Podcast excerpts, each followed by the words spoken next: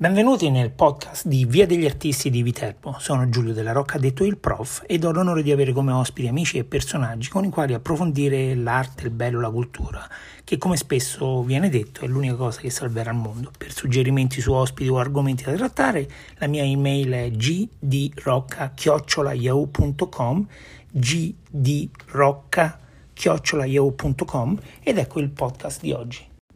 Salvatore Foci è una persona affascinante e secondo me una sottostima, un'incarnazione dell'uomo del Rinascimento del XXI secolo.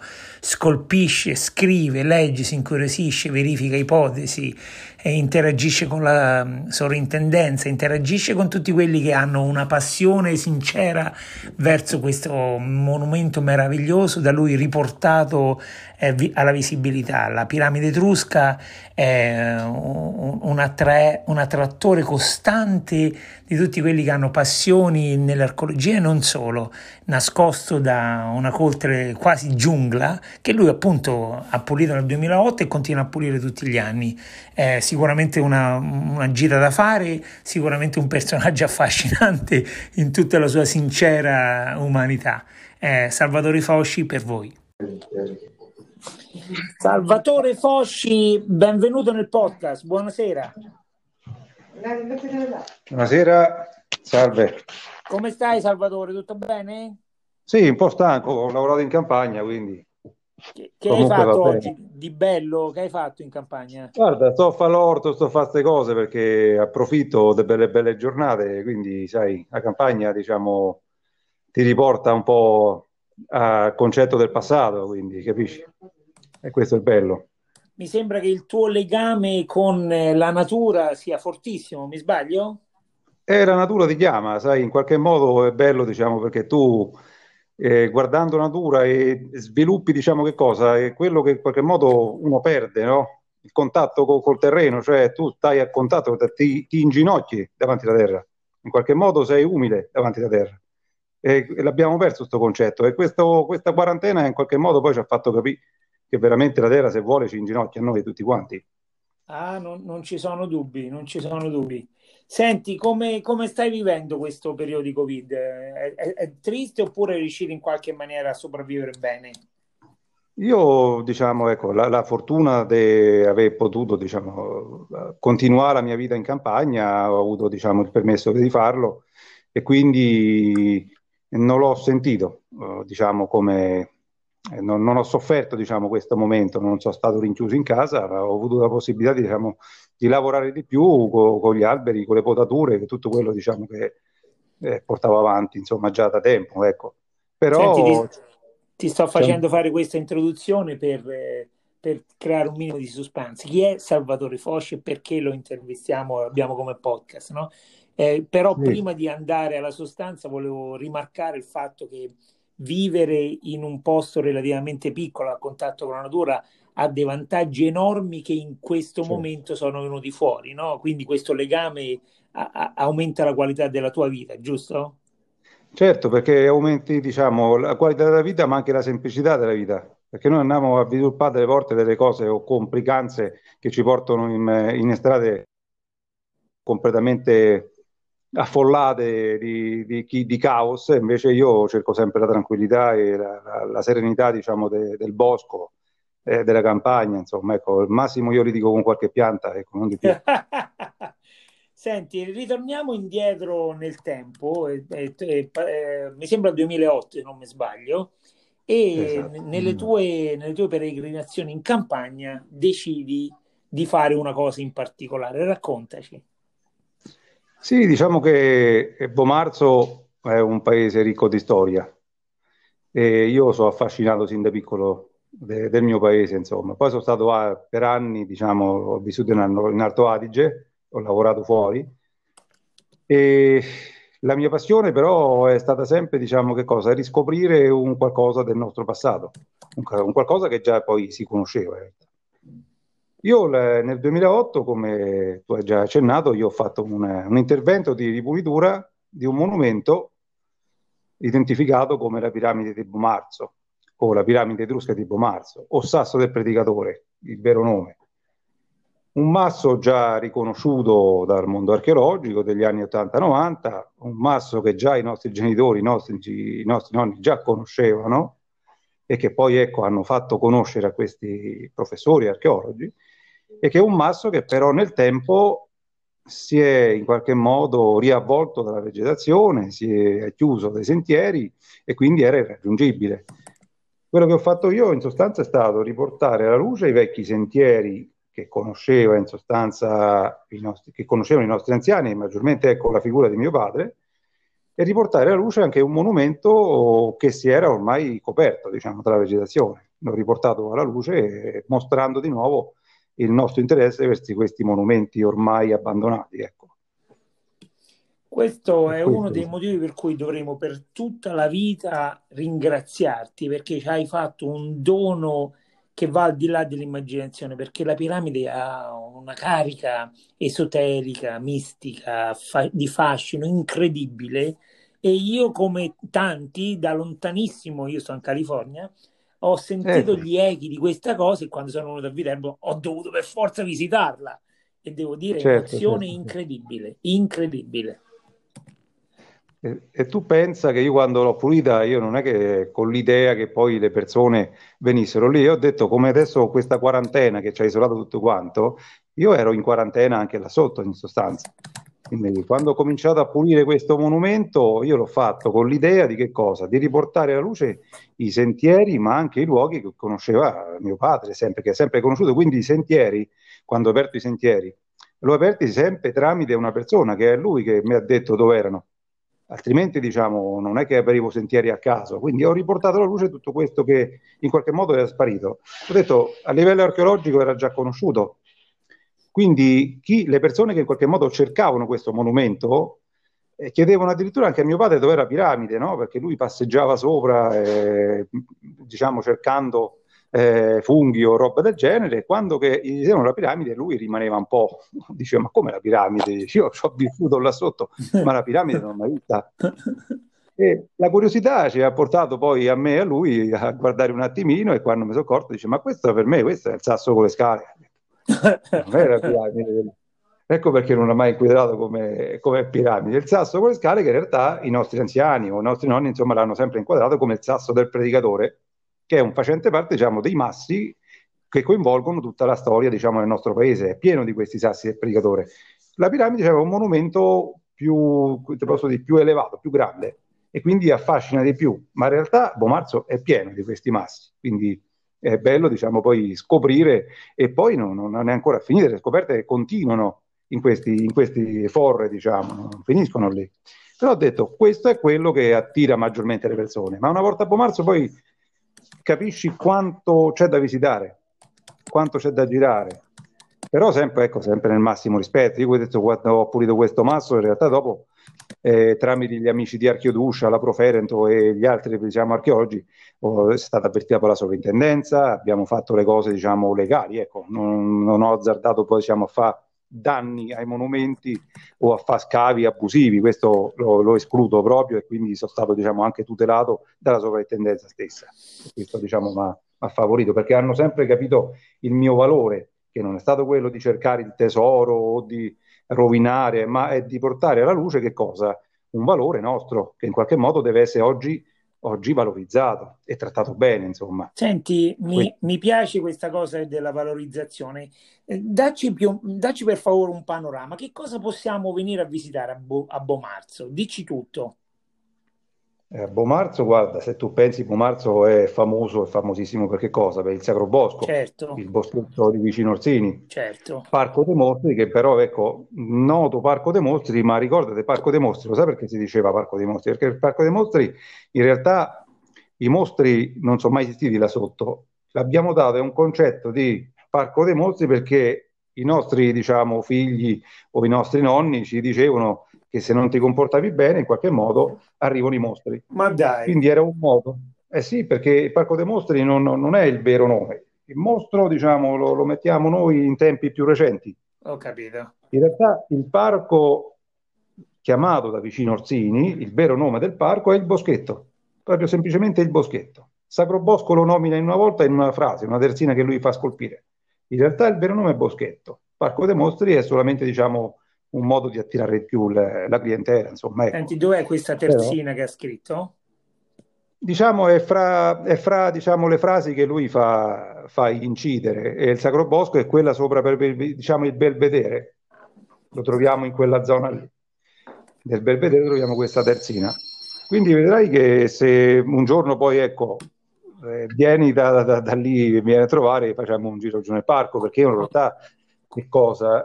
Quando io poi ho ripulito il monumento della piramide e i vari monumenti e i vari, diciamo, sentieri, non ho potuto non andare nel parco, che già conoscevo, ma la piramide ha sviluppato in me un qualcosa, diciamo, di irresistibile verso il parco, perché ho capito che il nostro vicino Orsini del 500 era un personaggio che amava talmente tanto il suo territorio che io ho capito che il parco in, in, sostanza nasce proprio con quello che lui vedeva intorno, perché era tutto suo.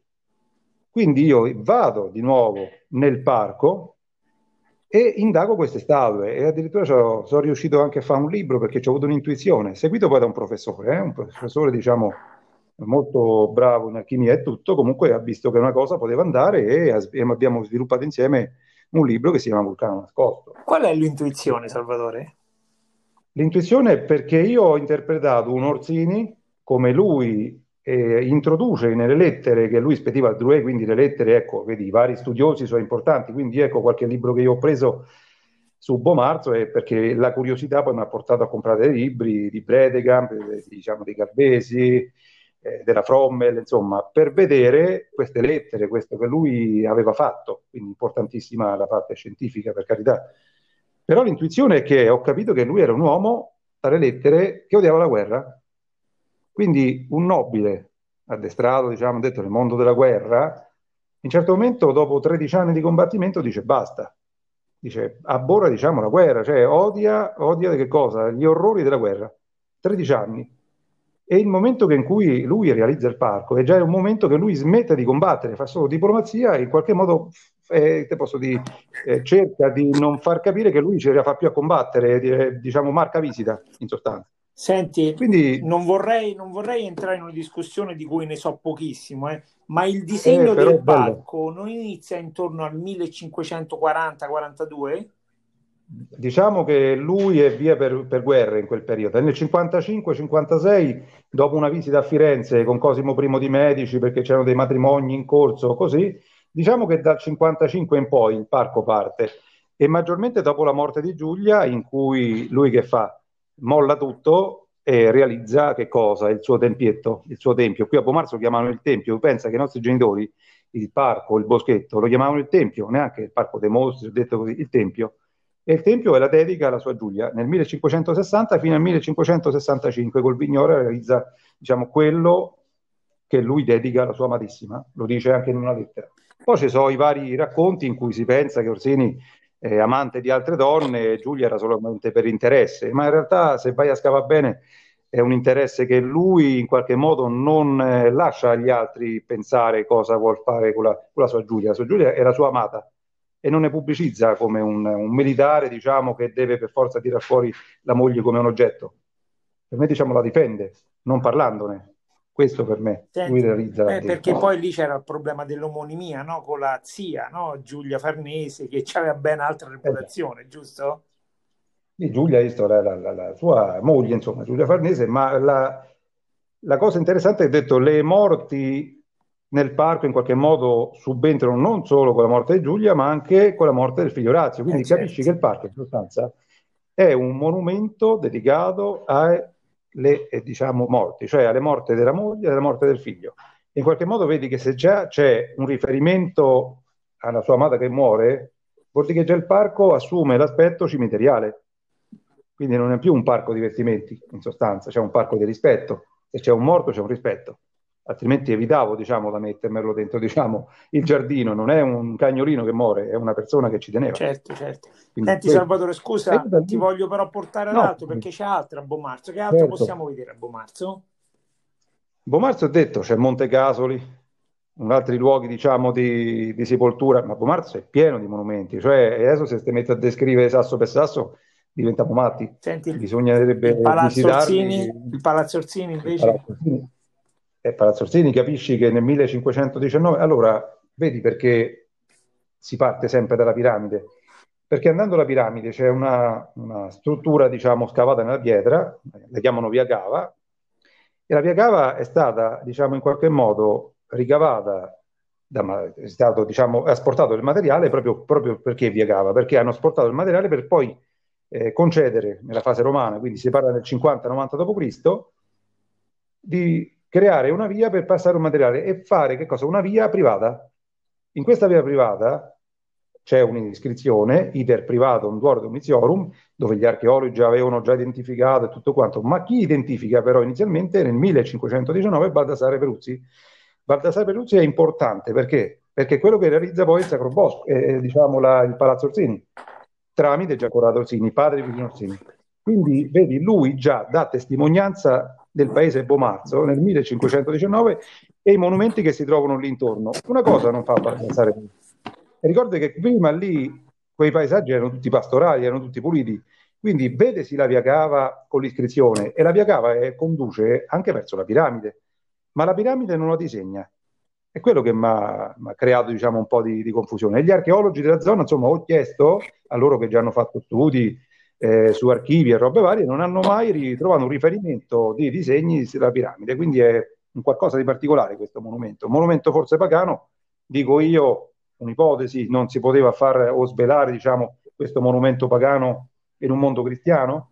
Non lo so questo, ho detto io però mi, mi, mi sbizzarrisco diciamo, a dire delle mie ipotesi. Insomma, Senti, come, come, lo dati? Che, che, in che tempo pensi sia stato costruito o realizzato? Realizzato o no costruito? Allora, se tu pensi, detto, la via cava parte da un momento etrusco, la via cava, come tipologia di lavorazione, che viene poi dominato negli anni 50-90 da questi fratelli domizi. Quindi la testimonianza dei bolli, delle fornaci e lo studioso, l'archeologo che ha fatto tutti questi studi, diciamo, porta in evidenza e con certezza che dal 50 al 90 d.C. noi abbiamo un documento che ci attesta che quella zona è stata, diciamo, stravissuta da queste popolazioni romane, questi militari romani. Io addirittura ho identificato delle terminologie, ter, che riguardano dei confini. Non sto a allargarmi troppo, se no finisco più. Quindi mi sono fatto tutta un'idea sui confini e tutto quanto. Però la tipologia di lavorazione è importante perché passando dalla, dalla via cava, e se un giorno vieni te lo faccio vedere, la via cava parte da una fase più antica di lavorazione e siamo nella parte alta. Ho detto scaviamo la pietra, non costruiamo. Scendendo sempre più basso ci accorgiamo che la lavorazione comincia a cambiare incomincia a cambiare, nel senso incomincia a essere sempre molto levigata, ma stiamo già in una fase romana. Per poi arrivare ancora a scendere, quindi la via Cava, dove c'è quell'iscrizione in alto, noi andiamo giù in basso fino a quasi 12 metri, cioè 12-13 metri, è tanto. Ah. Però si accorgiamo che sempre più in basso la lavorazione cambia fino a diventare più grezza, che è medievale. Allora capisci che quella stratificazione, quell'incisione mi porta a far capire che quelle lavorazioni sono importanti. Perché sono importanti? Perché ho la certezza ora che partiamo da un monumento, diciamo da, una, da un'iscrizione romana, quindi dal 50-90 d.C. fino a una fase romana e medievale, con tre lavorazioni diverse. Queste tre lavorazioni è un documento importante in cui io posso apportare in altri, in altri monumenti quel tipo di lavorazione. Allora, se noto una lavorazione di quel tipo a picchio e lo ritrovo poi sulla piramide, capisco che anche la piramide ha avuto più interventi. Quindi noi possiamo partire da un periodo etrusco-romano fino a un periodo medievale. La fase medievale è importante perché se la via cava, per dire, è stata massacrata o distrutta, quindi non interessava più quello che era la via o la strada, sì. il monumento piramidale in sostanza però ha mantenuto le sue caratteristiche, cioè chi è venuto dopo, anche se cristiano, non ha rovinato la parte pagana. Quindi era interessante capire perché il monumento, diciamo, anche nella fase medievale non è stato distrutto. E una cosa, il monumento è molto grezzo. La piramide, diciamo, come il monumento, poi se, se lo vedi o lo, sì, lo ci, sono visto, stati, capisci, ci sono stati, scale, sì. esatto, capisci che le scale in qualche modo sono la fase più antica del monumento perché è molto più levigata. Tu pensa, la pietra più levigata ha un, un riferimento più antico. Invece i due vani, quelle due vasche intorno, diciamo, lavorazione molto più, che te posso dire, molto più grezza, ma stavamo in una fase medievale. Ho capito. Però capisci, chi è arrivato dopo ha rispettato quello che era la fase più antica. Senti Salvatore, monumento... ti, ti, ti, interrompo, Dimmi. lo sai, perché mi piace da morire ascoltarti, però mi dicono, sì, no, però io non finisco più fino a domattina. I miei ascoltatori che è più bello l'interfacciarsi che oh. i monologhi. Ti faccio qualche domanda, se ce la fai, tienti corto. Eh, qual, sì, qual era la sensazione che Salvatore aveva nel 2008 quando stava di fronte a questa enormità, però con tutta diciamo, la giungla intorno? No? Che, che, cosa provavi esatto. al tempo? Io provavo, guarda, l'idea di vedere quel monumento pulito e i sentieri puliti mi emozionavano sempre giorno per giorno. Io partivo la mattina presto per dire e pulivo e stavo lì, non mangiavo a volte niente, era un qualcosa, diciamo, che come te posso dire, ero stato chiamato per fare quel lavoro lì. Poi dopo ho visto, magari ho avuto qualche critica da qualche archeologo, ma è normale, ma io non, non, non sapevo neanche tutte queste leggi che c'erano intorno. Poi dopo, quando ho saputo, io ho chiamato chi di dovere e mi hanno rispettato perché hanno capito che il lavoro mio è stato, diciamo, in qualche modo fatto bene e non ho distrutto niente e piuttosto sono stato a valorizzare sì, queste senti, zone. Poi, Salvatore, posso, posso andare tanto no, lontano nel dire che quasi quasi c'è una forma di richiamo su di te da parte di quel sì. masso? Lo sai che cosa? E vedi riporto, diciamo, allora io quando ho pulito, pensa, ho, eh, ho portato mio padre quando ho visto le prime ripuliture, che lui mi ha detto il sasso con le scale o così. Allora mio padre, quando ho chiesto informazioni poi a tanta gente che poi arrivava, perché io quando l'ho pulito ho detto non avevo intenzione o pensavo che la gente arrivasse lì, chi poi che viene, dico qua sotto, mi pare stesso, ma chi c'è viene qua sotto? Cioè, sono stato sempre da solo, io con le pecore, qua sotto chi c'era? non c'era mai nessuno.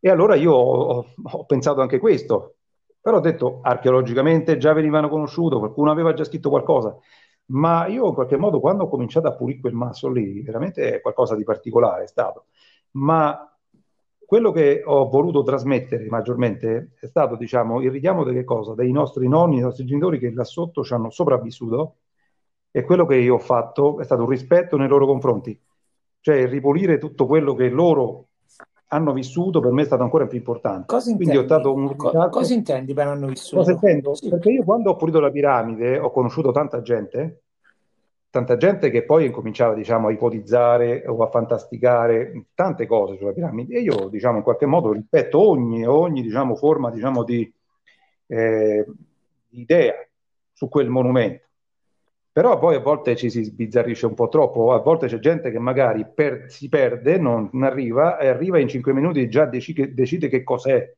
capisci? Già decidi che cos'è. Io ho visto quel monumento dall'inizio alla fine, le lavorazioni, tutto, quindi ogni ipotesi in qualche modo è stata diciamo da me montata e rismontata perché ho capito gli errori e le cazzate che dicevo in qualche modo. E mi sono ritrovato poi, ecco, a parlare con chi? Con mio padre. Perché lavorazioni e queste cose qui. E l'avevo escluso inizialmente capisci? L'avevo messo da parte. Come per dire a non ci capisci niente qui la storia ti pare? Io dico ti vengo e chiede qual è la storia di questo posto. Dice che ne so io ho solo sopravvissuto. Capisci? E invece quando ho capito che lui la, so, la, la sua sopravvivenza in sostanza era la vita del passato. E allora dico no tu adesso mi racconti la vita tua qua sotto come si cava la pietra, come si fanno le funi. Loro so, in sostanza, la storia del nostro paese. E quello che ho fatto io che so, è stato riscoprire la sua storia e a me mi ha avvicinato tanto alla storia di un passato nostro, non è degli altri. Io non posso andare a cercare un libro dove trovo una storia molto antica, ma poi abbinarla in quel posto. Io, la popolazione mi ha portato la popolazione del posto, chi ha faticato lì e chi ha parlato poco. È da lì che io sono partito, diciamo, dalle mie ipotesi, per carità, eh. Senti, Salvatore, mi sembra che sia lecito dire che eh, da solo hai dato un fortissimo impulso al turismo per Bomarzo. Ti rendi conto di questa responsabilità ed onore? Certo, io guarda, vedi, eh, tu mi hai chiesto, hai visto, mi hai cercato, io non cerco mai nessuno, no? anzi io so addirittura anche schivo e delle volte mi ritrovo come un personaggio che a me in realtà non me ne frega niente, io sto bene così, te lo dico veramente con sincerità. Non è che vado a cercare perché ho fatto, io mi hanno sempre chiesto così, poi magari uno eh, dice, ah, tu magari cerchi, eh, che te posso dire, cerchi di, di, diventare qualcuno per farti conoscere, ma a me non mi fare mai niente, però la gente che ho fatto, la gente veramente umana, la gente diciamo più umile, ha capito che ho fatto qualcosa di buono anche per loro, capisci? Io per lì ho pulito dei monumenti, ho pulito delle strade, ma sono venuto incontro e ho detto ai nostri genitori, ai nostri nonni, non ho mai pensato che poi venisse turismo, veramente non, non avevo creduto a quello. Poi mi ci sono scontrato e in realtà è stata così. È una cosa però importante, ecco, che se, si deve portare avanti oggi è la protezione. Siccome ancora dopo 12 anni ormai sono passati dalla ripulitura, ancora non c'è una, diciamo, eh, anche se è tutelato il monumento e tutto, però non c'è una protezione vera e propria. Quello che dobbiamo fare oggi è svegliarci un attimino e proteggere i nostri monumenti, niente di più. Senti, il salire sopra, cioè, su, su, questo, su, questo, ne parliamo un attimino di più a lungo. Dunque, intanto permettimi, certo. permettimi di fare una piccolissima lista di cose interessantissime da vedere a Bomarzo e dimmi tu se manca qualcosa. Il parco sicuramente, il Palazzo Orsini esatto. sicuramente, il borgo certo. che è certo. meraviglioso sicuramente, il, il, il, la piramide etrusca sicuramente, le cascatelle che sono fantastiche. Ecco, le, le, cas- le cascatelle, lo sai, te dico solo un attimino, solo queste te la devo dire. Eh, le cascatelle, in sostanza, dove casca oggi quell'acqua, quell'invaso si è riempito adesso di terra e quel muraglione che c'è vicino dove oggi forma quella cascatella, in realtà quella era una diga perché poco più sotto c'erano dei mulini dell'olio e del grano, dove anche vedi quest'altra testimonianza di mio padre, dice che lì l'acqua dalle cascatelle dove oggi cascano perché è ormai abbandonato, ma l'acqua alimentava poi quei mulini che hanno funzionato fino a dopo la guerra. Quindi guarda, se vieni ti devo spiegare un po' di cose, insomma. Ecco. Eh, sì. Oggi vedere basta solo diciamo, a livello naturalistico è bello, ma lì c'è stata diciamo, eh sì. una lotta alla sopravvivenza. Senti, e poi alla fine di questo percorso ideale c'è pure la torre di Chia o di Pasolini. Esatto, la torre medievale che Pasolini la comprò nel 70. Nel 65 lui si innamorò del posto perché girò le, fi- le, le scene del film del Vangelo secondo Matteo. La scena del battesimo, pensa, è l'unica scena fuori da Matera. Ah. E quel film, lui, lui quando che poi scoprì quel, quell'ambiente, capì che era un qualcosa, diciamo, di importante per lui e che fa? Cerca proprio di comprare 5 anni di permessi, riesce a comprare diciamo, il complesso, la torre diciamo, era già in, eh, inospitabile. Lui il complesso a parte lo, a, lo, rimette a posto, in qualche modo ci abita e ci va a fare il suo ritiro, è un suo ritiro dove va a lavorare, va a lavorare, va a dipingere, va a fare diciamo, tutte le cose che lui eh, gli piaceva fare, insomma, ecco. Poi, visto che viene ucciso nel, nel 75, insomma. Però dal 70 al 75 lui si gode quel posto, insomma una cosa, eh, allora, dal 70 in poi, eh, allora, come ho detto, i nostri genitori, i nostri nonni, i pastori, eh, c'è un'evoluzione nel frattempo. La pastorizia incomincia a mancare sempre di più. Eh, la, la, la, gente ormai va a lavorare in fabbrica, va a fare diciamo, una manovalanza a Viterbo, esce fuori insomma da, da questi paesi, c'è l'abbandono. E lì comincia il primo consumismo. E questo è importante perché io l'altra volta giù, vicino alle cascatelle, poco più sotto c'è un fosso e quando c'è le piene porta giù del materiale degli anni 70. Mi sono trovato un barattolo della citrosidina ancora in alluminio con tutte le iscrizioni. Uno scolapasta bellissimo in alluminio, cioè trovi ancora queste immondizie che per me sono monumenti anche quelli, cioè c'è da valorizzare anche la nostra immondizia degli anni 70, perché quelle le chiamavano butti, non le chiamavano discariche, non c'era l'idea che butto e faccio inquinamento, no? C'è un qualcosa di buono in quel momento. Però Pasolini, che è molto più avanti di noi, si scontra già con questa realtà. Noi buttiamo e Pasolini si trova proprio in quel momento già a lottare su che cosa? Su queste discariche che noi paesani in qualche modo, io nasco in quel periodo, però noi paesani in quel momento buttiamo queste, queste immondizie, ma contenti no, di farlo. Certo. Il frigorifero, l'appunto, vai giù, è una storia. Cioè trovi ancora le lavatrici zoppas e queste cose che ormai è storia, capisci? Senti, per, permettimi di riportarti a, ai tempi moderni. Diciamo, sì. involontariamente o senza, senza rendertene conto, hai dato di fatto origine a un turismo diverso che per Bomarzo che precedentemente portava certo. no, dalla, dall'autostrada al parco e di nuovo all'autostrada la gente scappava, adesso la gente ha molti motivi per fermarsi no? e addirittura anche il libro da descritto lega in qualche maniera queste risorse meravigliose e mi domando certo. che cosa c'è nel futuro di Salvatore Fosci per eh, lo sviluppo turistico della città. Eh, il futuro, guarda, io continuo a fare l'agricoltore, continuo a zappare la terra, vedo un frammento e già mi emoziono, un frammento. Io addirittura penso, ho consegnato poco tempo fa del materiale neolitico. l'ho consegnato alla sovrintendenza, non ne posso parlare troppo, diciamo, perché sto ai patti, nel senso che ho consegnato, però ho trovato del materiale neolitico. E ti accorgi veramente che storia c'è, che storia c'è l'intorno, cioè è qualcosa di importante, no, a Bomarzo. E io non, cioè, giorno per giorno vivo la mia, la mia, vita, racconto come vedi, come sto raccontando con te, racconto con tutti e non vado a chiedere soldi, capisci? A me non me ne frega niente, per dire la sincera verità, io ho una passione dentro e non, la, non sono motivato per guadagnare su quello. Io sto tranquillo così, te lo posso dire veramente sinceramente. Guarda, Senti, sono, ci, credo, ci credo e dico però che è proprio quella passione che tu hai nel racconto, nell'informazione, nell'aver approfondito, nel, come dici tu, l'hai prese su le ipotesi e l'hai fatte giù, no? Questa passione certo. è quella che secondo me ci serve per far arrivare anche più lontano gli echi di queste meraviglie che abbiamo nascoste in tuscia, certo. no? Quindi mi domando esatto. se qualcuno tirandoti magari per la maglietta riuscisse a coinvolgerti in qualche maniera in qualcosa di più organizzato. Che dici? Sì, eh, guarda, io si spera perché detto, sono 12 anni che l'ho pulita e io diciamo l'intento mio è proteggere questi posti. Poi se, visto, se è lavoro per, anche per i giovani o per le persone, per me ben venga perché è giusto perché la protezione va fatta. Ci abbiamo delle risorse e vanno sviluppate. In, que- in questo caso sì, però ecco parecchia, parecchia tutela questi monumenti. Quindi ho detto salire, fare, bisogna stare molto. Ah, però certo, uno sviluppo no? il paese però sei lo deve avere. Scusa, sai che cosa? Salvatore, assolutamente eh, sì, dimmi. ma sei proprio tu la persona giusta per indirizzare, no? Perché da una parte c'è la passione, certo. dall'altra c'è le informazioni, la sovrintendenza, eccetera, quindi potresti guidare no, eventuali voglie di sviluppo anche turistico, ma non solo. E quindi io penso che, certo. eh, eh, adesso diciamo, non è, il mio, non è il mio ruolo quello politico, però penso che un tuo coinvolgimento in una futura gestione del patrimonio culturale di Bomarzo, secondo certo. me potrebbe fare bene a tutti, insomma.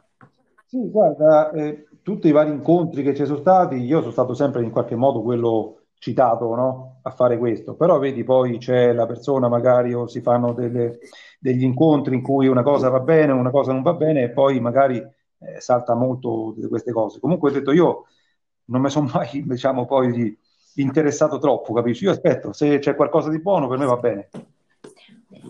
Quindi, magari diciamo, che ne sai, adesso sono tanto di moda le, le, liste civiche, no? E magari ti coinvolgono. Eh. Saresti disponibile? Eh, vediamo, vediamo. Ho detto io non, non mi sbilancio su queste cose, io, la, la politica, quello che è, però ci sono anche de, qualcuno che conosco che posso dare, diciamo, dei, suggerimenti o chi entra lo posso, lo posso io più, io più che di politica parlo proprio di servizio no? perché potresti servire no? un'esigenza che abbiamo perché la tuscia non so se sei d'accordo è come una collana rotta di perle dove le perle sono andate un po' dappertutto sì. e noi dobbiamo rimetterle insieme e servono persone come te col tuo carisma con la tua passione con la tua voglia di fare perché parliamoci chiaro nel 2008 è stata dura mi, mi ricordo, capisco bene? certo Certo, certo. Quanto certo. ci hai messo a pulire tutto? Guarda, la piramide tutto calcola una, una mesata, una mesata e mezzo fra vegetazione, apri sentieri e poi ecco, e non mi sono mai fermato in sostanza, perché ho aperto altri sentieri, sono andato a cercarmi proprio tutti i veri sentieri della zona, altri monumenti, poi ho detto, eh, in quel momento eh, ero sempre in contatto con la sovrintendenza che veniva ultimamente, poi ho detto fermandomi eh, e anche con loro dice guarda adesso fermati, poi eh, si mettono le cose diciamo a posto più avanti, poi ho detto io sono stato ai patti e mi sono fermato però fino a che ho potuto pulire con loro mi hanno dato sempre il permesso perché non ho mai rovinato niente, ho solo tolto la parte infestante di questi monumenti. Eh, roba di scavi o robe fatte andrebbe, andrebbe fatto in qualche modo, ecco perché andrebbero valorizzati, riportati bene alla luce tutto e studiarli un po' di più anche a livello scientifico, anche per loro diciamo, anche per quanto possono aver fatto, se non fai degli scavi o dei eh, riferimenti diciamo scendendo più basso non potrai ancora mai da dei significati Senti, quanti, quanti giorni dedichi ogni anno per tenerla pulita? Tu pensi che ho la terra lì vicino? E quindi io ho il giretto mio per vedere se qualcuno lascia qualche cartaccia in giro o la, magari c'è il rametto che dà fastidio. E ultimamente però fanno anche diciamo dei danni ai sentieri nel senso marcano un po' troppo segnano un po' troppo con vernici quello non va bene. Quello è uno sbaglio e andrebbe corretto perché tanta gente magari pensa da fare il bene e poi eh, va a rovinare un po' la situazione di quelle zone. comunque apposta andrebbe tutelato, capisci? Con dei cartelli, con delle cose e poi dei, dei racconti eh, sul posto magari, senza invadere, io penso, troppo di, di cartellonistica o tabellonistica, quello deve rimanere più naturale possibile. Certo, mettere in sicurezza i settori, quello sì, però... È meraviglioso scoprirlo, no? Dietro, quando ci sono stato io, esatto. almeno, no? Quasi quasi non te lo immaginavi, non te lo immaginavi, pum, era lì davanti ai tuoi occhi, no? Esatto. È una esatto. cosa fantastica. Ma quello che, quello che hai visto tu, quando io ho pulito i sentieri, ho tenuto sempre i sentieri abbastanza stretti, in modo che tu quando arrivavi su quel piazzale, che poi era la zona della piramide, ti si apriva lo sguardo e diventava più grande di quello che vedevi in quel è momento. Vero, è vero, è vero. Quindi ne penso ottimo. L'ho creato apposta, sembra banale, ma No, no, no, come banale, è vero. Hai precisamente guidato eh. le mie emozioni nella maniera giusta. Senti, Salvatore. Perché io entro, entro, diciamo, poi alla fine sono entrato. Io prima non mi frega niente, poi entro nel momento della gente che, che dice io devo fare una foto e te la faccio a 360 gradi. Lo puoi fare certo. adesso.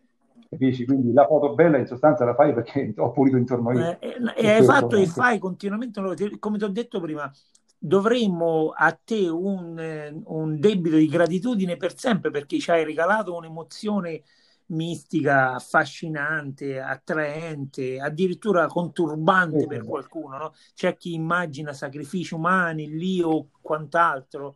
È una, una cosa veramente che prende nel cuore la visita alla piramide. Sei d'accordo? Certo, certo, perché vedi, ogni persona pensa a qualcosa. Io rispetto ogni persona che dice la sua.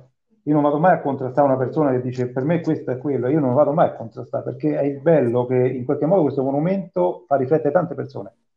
Le persone riflettono su quel monumento e capisci che è qualcosa di importante. Quindi anche quello che magari va lì che dice ah ma che cos'è questo? Però c'è sempre il massimo rispetto. Mio padre ha detto che devi chiamare al sasso con le scale, ma ricordati che il rispetto per i monumenti ce l'hanno avuto. Lo sai perché? Perché lui predicava poco in sostanza allora non lo chiamava Sasso per predicatore, eh. ma Sasso con le scale, sotto di dire predico, no, con le scale. Ho capito. C'è una motivazione, no? Certo, certo, certo. E poi se cominciamo a cavare su questo fatto qui, dobbiamo immaginarsi allora che cosa? Il momento della chiesa di potere, il momento diciamo in cui ti veniva tolta la libertà, Orsini gli è stata tolta la libertà.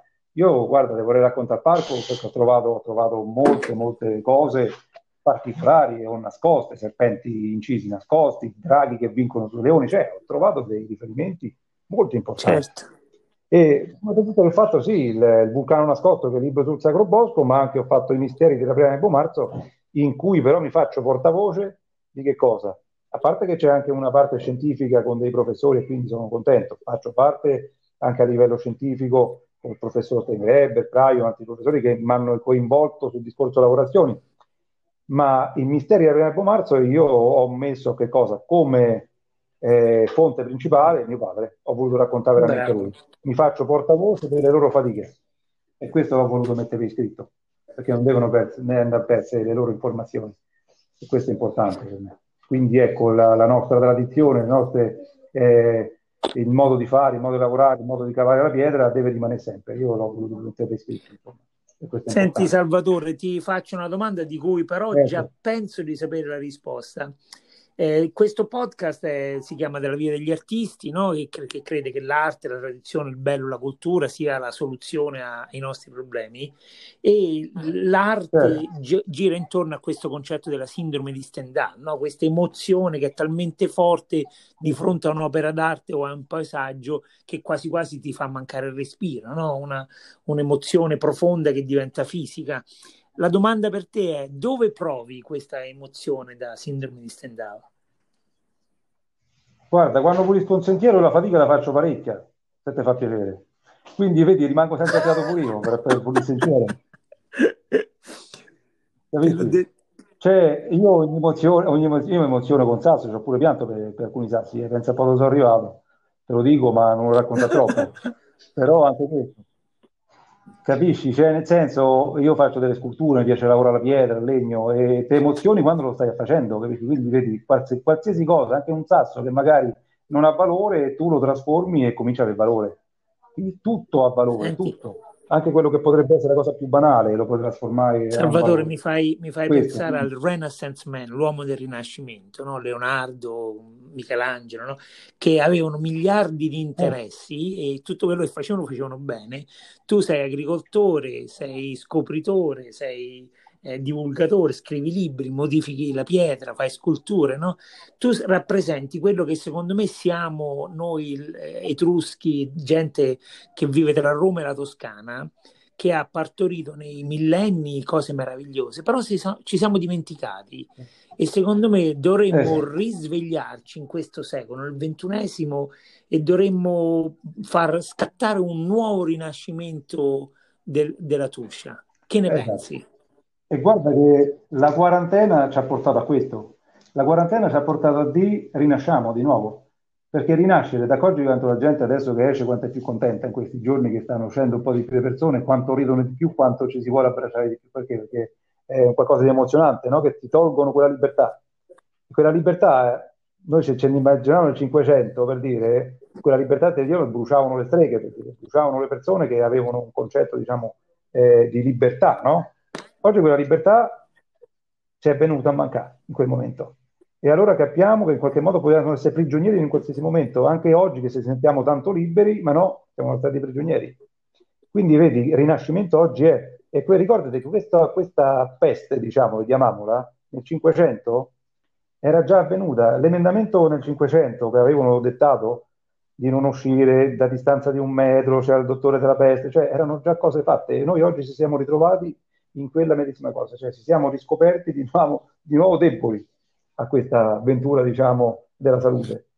Quindi ecco che, è stato interessante diciamo, rinascere. Oggi noi rinasciamo. Hai ragione Salvatore, dici bene in tutto, ovviamente la variabile purtroppo che non, non possiamo controllare è l'aspetto economico, no? c'è chi sta veramente molto male eh, certo. e quindi io gioco sempre Ma sulla stessa cosa, alla fine si ritorna sempre al turismo. No, no perché col turismo portiamo una indipendenza esatto. economica per tutti e di conseguenza potremmo stare un pochino meglio e, dare più spazio al rinascimento. Senti, ti, ti, lascio con una domanda che faccio a tutti i miei ospiti alla fine del podcast. Mi, ci dici tre libri eh. che eh, hanno segnato un po' la tua maniera di vedere, sentire, capire la vita? Guarda, due sono i miei, te le dico subito. Vulcano nascosto eh, la piramide eh, etrusca di Bomarzo, diciamo, i misteri della Bomarzo, ma poi ho detto, io ho preso anche altri libri, diciamo, su quello che riguarda maggiormente Bomarzo. Ma per me Bomarzo è un libro aperto, nel senso che per me il libro più grande è la storia del mio paese, quindi vado sempre a pescare lì. E I libri, io sai quando è che ricompro i libri? Quando la, io ho fatto la mia ricerca, non li prendo prima e te li prendo dopo per un motivo. Io voglio prima eh, scoprirmi io le, le, cose, poi vedo se c'è veramente un confronto. Quindi diciamo che libri di storia, di archeologia, riviste, so pieno e mi informo però sempre dopo a vedere se veramente ho trovato. Però ho detto, come ho detto, visto i libri di Bredegam, Calvesi, io mi sono orientato, diciamo, dal momento lì che ho cominciato a conoscere vicino Orsini come personaggio intuizione, la mia storia comincia, diciamo, a interessarmi, interessato e quindi a livello scientifico, a livello diciamo, eh, di informazioni più dettagliata, sono da prendere questi autori, insomma, su, che poi ho trovato lì nel, nel Sacro Bosco, a Viterbo, insomma, nelle librerie. Quindi è questo. Ma... Sentimi, la, l'impressione che ho avuto da questa nostra chiacchierata è Salvatore Fosci, l'uomo del Rinascimento, l'uomo di passioni profonde e di legame con la propria terra eh, indissolubile. Ho capito tutto bene? Sì, poi se mi vuoi venire a dare una mano, io ho una motozappa, ho la roba, quindi capite se vuoi mangiare due motori, è tutta, tutta roba naturale, quindi non metto veleni, non metto niente. Tu pensi che quando taglio l'erba, tu pensi dove sono ridotto, io taglio l'erba, se c'è una coccinella che me la trovo, io vado a scansare, me la metto sulla vigna, perché quella coccinella ti mangia gli agari, capisci? Cioè non vado a mettere veleni sui prodotti. Quindi la terra deve essere sempre naturale, si deve auto, autorigenerarsi, non bisogna... Senti, mo, mo mi hai incuriosito sui prodotti, che cosa produci? Ma io faccio, detto, faccio l'orto, faccio queste cose qui, poi c'ho l'olio, c'ho il vino e le nocciole, però è tutto naturale. Io se quest'anno per dire c'è un attacco di qualche cosa, non vado a buttare veleni.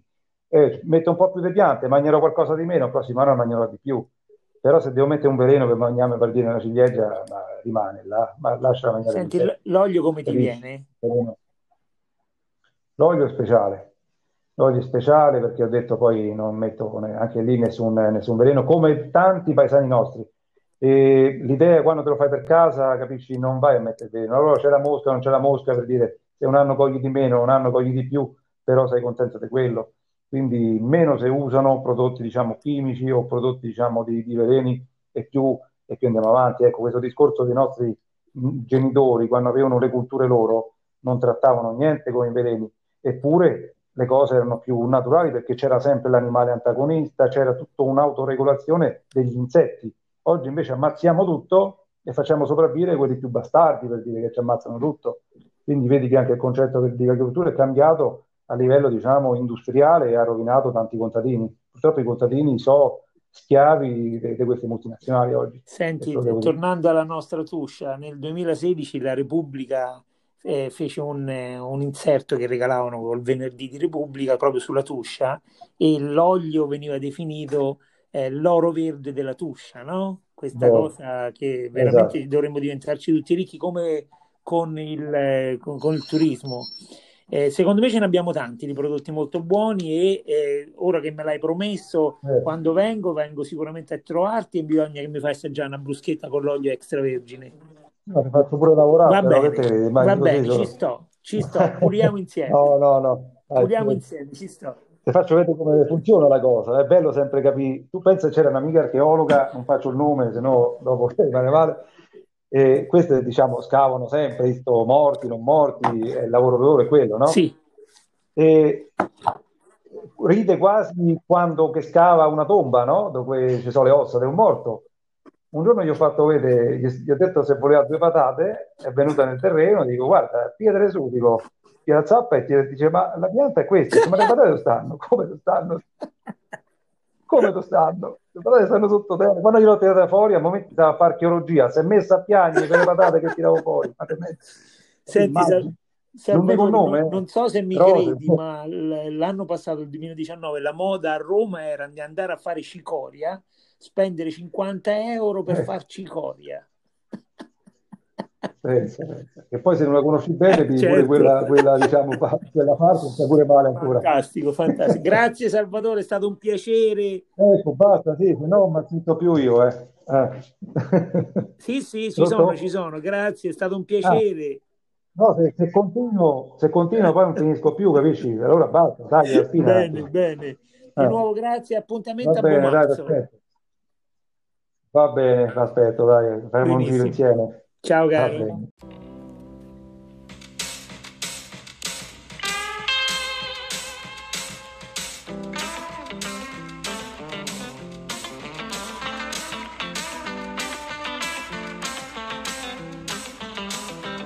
È il giorno giusto per pulire, non ti distrarre sta ma senti, fa sparirci che cartaccia, è felice la caterinaccia.